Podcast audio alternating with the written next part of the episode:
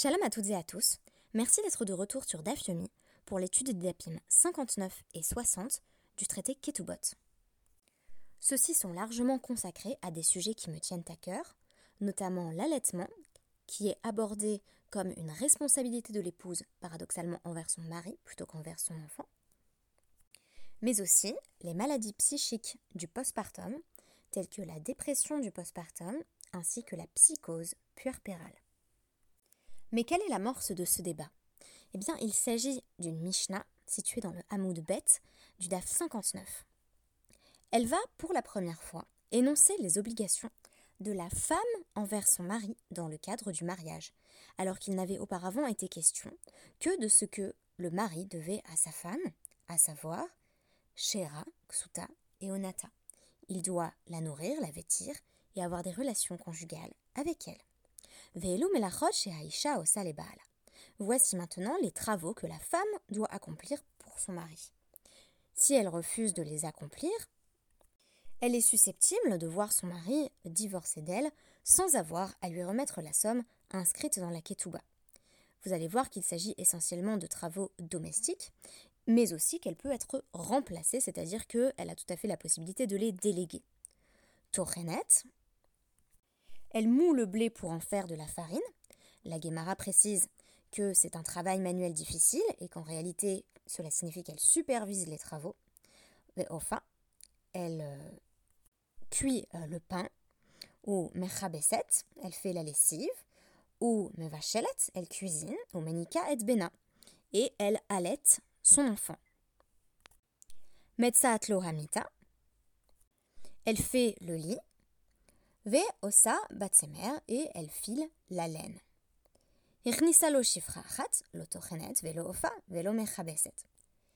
Si elle a amené dans le mariage une servante, ou qu'elle avait les moyens pour se payer une servante, elle n'a plus besoin de moudre, de préparer la chala en fait, préparer le pain, et elle n'a plus besoin de faire la lessive. Shtaim, si elle est venue avec assez d'argent pour deux servantes, ou qu'elle avait deux servantes à son service lorsqu'elle s'est mariée, elle me Elle n'a plus besoin non plus de cuisiner.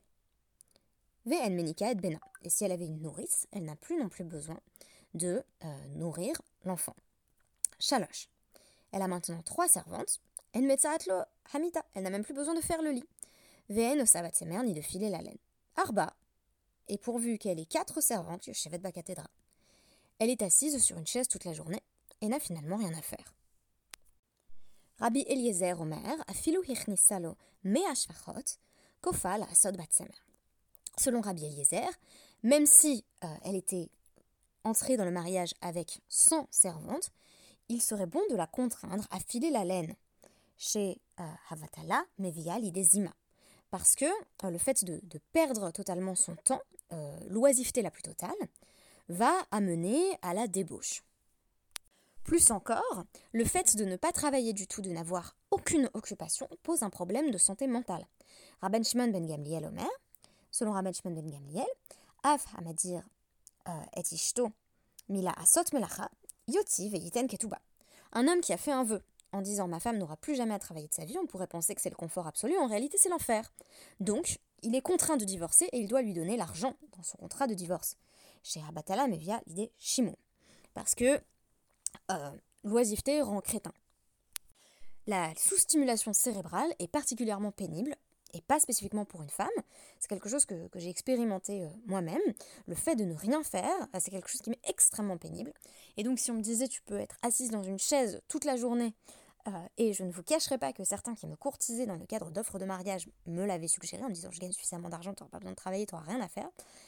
pour moi, c'est vraiment un cauchemar en fait. Donc euh, la Mishnah le prend en compte dans cette description des tâches domestiques que la femme accomplit et qu'elle peut euh, déléguer à quelqu'un d'autre. Mais attention, alors filer la laine, on n'est pas obligé de le prendre nous au sens euh, strict, parce que en réalité c'était l'occupation, on va dire, standard de la plupart des femmes à cette époque-là, ce n'est plus véritablement le cas. Ce qui est à retenir de cette Mishnah, c'est qu'il faut absolument avoir une occupation spécifique. On sait bien que femme au foyer, si c'est ce que l'on choisit, c'est un travail à plein temps. Euh, mais même si on a la possibilité d'être beaucoup aidé, qu'on a la babysitteuse à la maison, la femme de ménage, etc., on a quand même besoin d'avoir quelque chose qui nous fait vibrer, qui nous fait vivre. et donc, moi, je recommande à toutes les femmes, quelles qu'elles soient, qu'elles travaillent ou non, d'avoir véritablement bah, l'équivalent de filer la laine à l'époque de la Guémara, quelque chose qui, nous fait tenir, qui, nous stimule en fait. Ce qui est intéressant, c'est que la Gemara va noter que la Mishnah va à l'encontre de Rabbi Chia, qui pense qu'en fait, une femme, c'est un peu un pot de fleurs, c'est-à-dire qu'elle est là pour être belle, mais elle n'a pas besoin de travailler. Alors la première lecture que, que j'aurais fait de ce passage, c'est bah, c'est super pour Rabbi Chia, donc qu'est-ce qu'il dit? En Isha les yofi. Une femme n'est là que pour être belle. Vous me direz, euh, Michelet, chez yofi. C'est ce qu'on chante euh, tous les Shabbats, c'est ce que les époux chantent à leur femme tous les Shabbats. Euh, mensonge est la grâce et la beauté est vanité. Mais pas seulement cela, donc une femme est là pour être belle, mais aussi Enisha est là, la banim. Une femme est là pour avoir des enfants en fait. Et ce qui est intéressant, c'est qu'on nous dit la Mishnah, donc la vie finalement majoritaire qui structure la halacha, c'est qu'en fait une femme n'est pas là que pour être belle et que pour avoir des enfants, mais aussi pour être productive. Euh, et pour moi, la productivité, euh, alors je sais que ça peut, comment dire, être réduit à euh, la lecture capitaliste qu'on peut en faire à l'heure actuelle, mais ça reste quelque chose de très important pour moi. Euh, donc le fait de, euh, de pouvoir partager quelque chose, d'être active en fait, tout simplement. Et Rabbi Ria va peut-être même plus loin dans ce côté très ornemental du rapport à la femme en disant En Isha, et là, les Isha. Une femme n'est là que pour, que pour porter des belles choses, des ornements. Et dans la Gemara, s'ensuit une liste de conseils de beauté présentés euh, par, par Rabbi Comment faire en sorte que, les femmes soient belles. Donc c'est un peu le, tuto make-up, mais euh, pour, les, femmes de l'époque du Talmud. La Gemara passe ensuite euh, sur une discussion spécifiquement sur la partie de la Mishnah qui nous disait Ménika et. Elle doit allaiter son fils. On apprend son enfant, pardon. parce que ici, quand on nous dit être Bena, c'est pas son fils au sens strict. Bien entendu, il s'agit de, de tout enfant, fils ou fille. donc, il va y avoir là-dessus marloquette entre Beth et Beth Shammai, puisque Beth Shammai affirme de façon générale Eina Menika, ce qui ne veut pas dire une femme n'a pas le droit d'allaiter, mais une femme peut ne pas allaiter si elle souhaite ne pas allaiter. Alors qu'est-ce que ça veut dire à l'époque de la Gemara euh, Eh bien, évidemment, ça ne veut pas dire qu'on va remplacer par du Galia Kaliesma, euh, il n'y a pas de lait en poudre, mais ça veut dire qu'une femme a tout à fait le droit d'avoir recours au service d'une nourrice. Euh, et ça a été envisagé d'ailleurs même dans la Mishnah, puisqu'on nous dit si une femme a beaucoup de servantes, dont une nourrice, ou plusieurs servantes en l'occurrence, elle peut faire appel au service de cette nourrice, de sorte qu'elle n'a plus cette obligation à remplir. On a l'impression que c'est envers son mari, mais en réalité c'est essentiellement envers son enfant, puisque même si elle divorce de son mari, elle continue à avoir l'obligation, si l'enfant reconnaît sa mère, on va y revenir, elle continue à avoir l'obligation euh, d'alimenter cet enfant. Donc qu'est-ce que ça donne? On nous dit euh, tout d'abord... Euh, donc que euh, la Mishnah, les matnitin des lots qui Bet la Mishnah semble ne pas suivre vie de Bet puisque Bet affirme Nedara shelo le hanikat bena, une femme qui fait le vœu de ne pas nourrir son enfant, Bet omrim, à shometet stad mipiv. On, on arrache en fait, fait une image visuellement euh, presque violente, on arrache euh, ou on enlève le sein de la bouche de l'enfant et effectivement elle ne peut plus l'allaiter. Alors que selon Beth Hillel, qui est, on le rappelle, euh, l'école du pragmatisme, euh, Kofa ou Menikato. Non, non, on la force et on, la fait allaiter. Pourquoi? Eh bien tout simplement parce que la, vie de l'enfant est en jeu. S'il ne se trouve pas de nourrice compétente pour venir, pour venir remplacer euh, cette femme, l'enfant, s'il est encore tout jeune, peut tout à fait mourir de faim. Mais alors, Nidgarsha, maintenant il y a divorce entre le mari et la femme. Eino Kofa, on ne peut plus la forcer. Si c'est une obligation qu'elle avait envers son mari, mais si elle a développé un rapport avec l'enfant, et c'est ce qui est appelé dans la Gemara Makira, c'est-à-dire il la reconnaît, le bébé reconnaît sa mère. Imahaya Makira noten la Sechara Vekofa. Extrêmement intéressant. Si l'enfant est capable de reconnaître sa mère, on lui donne un salaire à elle et, euh, et on, la contraint à continuer euh, à allaiter Mipne Sakana parce que sinon l'enfant est en danger. Parce qu'il s'est déjà attaché à sa mère et donc on considère que la mère n'est plus remplaçable. Je trouve déjà particulièrement novateur et inattendu que l'on dise qu'on va payer une mère pour allaiter. Parce que euh, allaiter, ça fait partie de, de ces travaux bah, féminins qui sont perçus comme spontanés, naturels, évidents. allaiter, c'est peut-être naturel, mais c'est tout sauf facile. Et là, le fait de dire elle va avoir, euh, elle va avoir un salaire, en fait, elle va être payée pour allaiter, euh, c'est euh, c'est assez fou. moi, je trouve ça extrêmement intéressant. En même temps, c'est comme si elle était considérée comme une nourrice, mais en même temps, on continue à lui dire tu as cette responsabilité envers cet enfant et on reconnaît que tu as besoin, c'est pour moi l'essentiel, tu as besoin de soutien. On peut pas allaiter sans soutien. Cette femme, elle est sans mari, peut-être sans argent ou avec effectivement l'argent qui lui a été remis au moment du divorce, mais on considère qu'elle a des besoins supplémentaires parce qu'elle est en train d'allaiter. Et je ne peux pas vous détailler tous les conseils euh, diététiques qui sont donnés, mais euh, la Guémara va prendre en compte le fait qu'une femme qui allaite a des besoins alimentaires nettement supérieurs. Donc, par exemple, il y, a les règles euh, qui vont être présentées aussi dans, notre DAF, dans le DAF 60, dans le DAF du jour, sur comment doit se nourrir une, une nourrice. Donc, qu'est-ce qu'elle doit manger pour bien allaiter. Il y a également un certain nombre de règles euh, qui euh, vont s'appliquer euh, à l'ensemble des femmes, parce qu'on va reconnaître que allaiter devient en quelque sorte le travail principal de cette femme, et que tant que l'enfant est principalement nourri au lait de sa mère, elle ne peut pas se remarier, parce que si elle se remariait et qu'elle retombait enceinte d'un deuxième mari, donc imaginons qu'une femme a eu un premier enfant, le mari donc a divorcé ou est décédé, euh, si elle avait un, deuxième enfant d'un deuxième mari, euh, elle, aurait, euh, elle, aurait vraisemblablement donc une, perte de lait de sorte que le premier enfant n'aurait plus assez à manger. C'est ce qui fait que Rabbi Yehuda impose d'attendre, donc pour, la veuve, d'attendre un an et demi, et Rabbi Meir affirme qu'il faut attendre deux ans, de sorte que le premier enfant puisse être nourri à coup sûr. En effet, euh, la progestérone et l'œstrogène qui euh, sont produites en grande quantité à partir du moment où la femme retombe enceinte euh, vont nuire à la production de la prolactine qui permet effectivement d'avoir du lait. Quelques mots maintenant sur cette notion de Makira, l'enfant qui reconnaît sa mère. Adkama, question de la Gemara, donc au tout début de notre DAF 60. Jusqu'à quel âge? Pour Rav, selon Rav, donc Rava dit que Radirmia Baraba dit que Rav dit que c'est à partir de trois mois que l'enfant a véritablement un rapport avec sa mère. Déjà, ça présuppose que euh, le rapport il se développe, il n'est pas euh, tout à fait spontané. Ça va à l'encontre de beaucoup de choses d'ailleurs qu'on entend à l'heure actuelle, qui sont sans doute médicalement fondées, euh, scientifiquement fondées, qui affirment que l'enfant reconnaît la voix de sa mère à partir de la naissance. Donc on pourrait parler ici d'une reconnaissance visuelle, euh, d'une sorte d'élan qui fait que euh, sa mère n'est plus seulement un saint, mais véritablement une présence euh, qu'il va pouvoir identifier. Pour Rabbi Yitzhak, un avis qui est ramené au nom de, Rabbi Yochanan, c'est au bout de 50 jours, on a Shmuel qui nous dit donc 30 jours, Rabbi Yitzhak qui nous dit que Rabbi Yochanan dit que c'est 50 jours, Rav Shimi Barabaye affirme la halacha c'est Rabbi Yochanan, donc c'est 50 jours. Euh, et donc une question qui va être posée, c'est euh, donc, si on suit l'avis de, de Shmuel, est-ce qu'on va vraiment trouver un enfant qui n'a que un mois et qui est capable euh, de reconnaître, d'identifier sa mère? Réponse de Shmuel, en réalité, ce n'est pas donc spécifiquement un mois, mais c'est Kolzman chez Makira. Dès que l'enfant est capable de reconnaître sa mère, donc ce qui va être différent, bien entendu, selon l'enfant. C'est-à-dire qu'on va faire passer un test à l'enfant.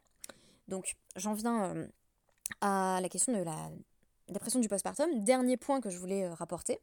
La question va être posée, euh, si c'est une reconnaissance visuelle, ce qui semble être le cas, Soma, Manayada, est-ce qu'un enfant aveugle reconnaît sa mère? Comment reconnaît-il sa mère? Réponse de Ravashi, très intéressant. Berecha, il connaît l'odeur de sa mère, tout à fait vrai.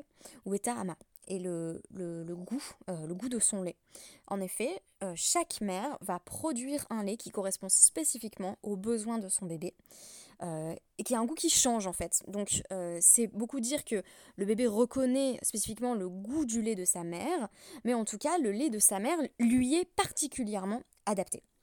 Alors maintenant la dépression du postpartum j'ai lu donc un livre euh, qui s'appelle, auquel j'ai participé, euh, j'ai présenté une entrée dedans, qui s'appelle Feeding Women of the Talmud, Feeding Ourselves de Kendon Alfond, qui est euh, donc un livre qui partage entre recettes de cuisine et récits sur des personnalités du Talmud. Et c'est là que j'ai rencontré cette femme. et l'interprétation de, de, la personne qui écrivait l'article au sujet de cette femme était qu'elle souffrait de dépression donc, du postpartum. Donc c'est l'histoire euh, d'une femme qui est divorcée, qui va voir Shmuel en disant euh, Moi je, ne veux plus allaiter mon enfant. Et donc on nous dit, bah, si c'est une obligation envers son mari, effectivement, elle n'en a plus. Maintenant, voyons si elle a déjà, si l'enfant a développé un rapport avec elle. Zil euh, Bitke. Donc il dit à Ravdimi euh, Bar va voir et examine la situation, examine cette femme. Donc il, fait, il fait placer, comme, comme dans les, les, policiers, là où il y a les différentes personnes qui se présentent avec des numéros pour savoir qui, qui a commis tel crime, il fait placer une rangée de femmes. et, et, il fait passer l'enfant de femme en femme. Qui mata les gaba, hava ka mesave les apa, kevashtini les enamine. Et quand l'enfant est passé devant sa mère, euh, il, a, il l'a regardé avec joie, il l'a reconnu, son visage s'est éclairé et elle a détourné ses yeux de lui. Il y a, quelque chose dans la relation qui, de son côté à elle, ne s'est pas tissé en fait. Et donc, euh, on lui a répondu euh, Netof enir, kum dereberir. Donc, lève les yeux et nourris ton, enfant. Et plus loin dans le même DAF, il va même euh, être question donc euh, de euh, la possibilité pour une femme de se remarier quelques mois après, donc, donc, après la mort de son mari si son enfant est décédé. On a dit que si elle l'allaitait, elle ne pouvait pas se remarier avant au moins un an et demi. Mais maintenant, quel est le cas si son enfant est décédé? Et l'Agmara va poser la question est-ce que pour avoir la possibilité de se remarier, on risque pas d'avoir une femme qui va tuer son bébé pour pouvoir se remarier plus vite? Et on nous dit, effectivement, c'est arrivé. Une femme avait étranglé son bébé. Et là, on nous répond, elle était chota. Non, non, c'était une femme qui, était devenue folle. Parce que les mères n'étranglent pas leurs enfants. Et ça m'a totalement fait penser à la psychose puerpérale, donc à, à un, passage en fait de, délire chez la mère qui fait qu'elle a été jusqu'à l'infanticide.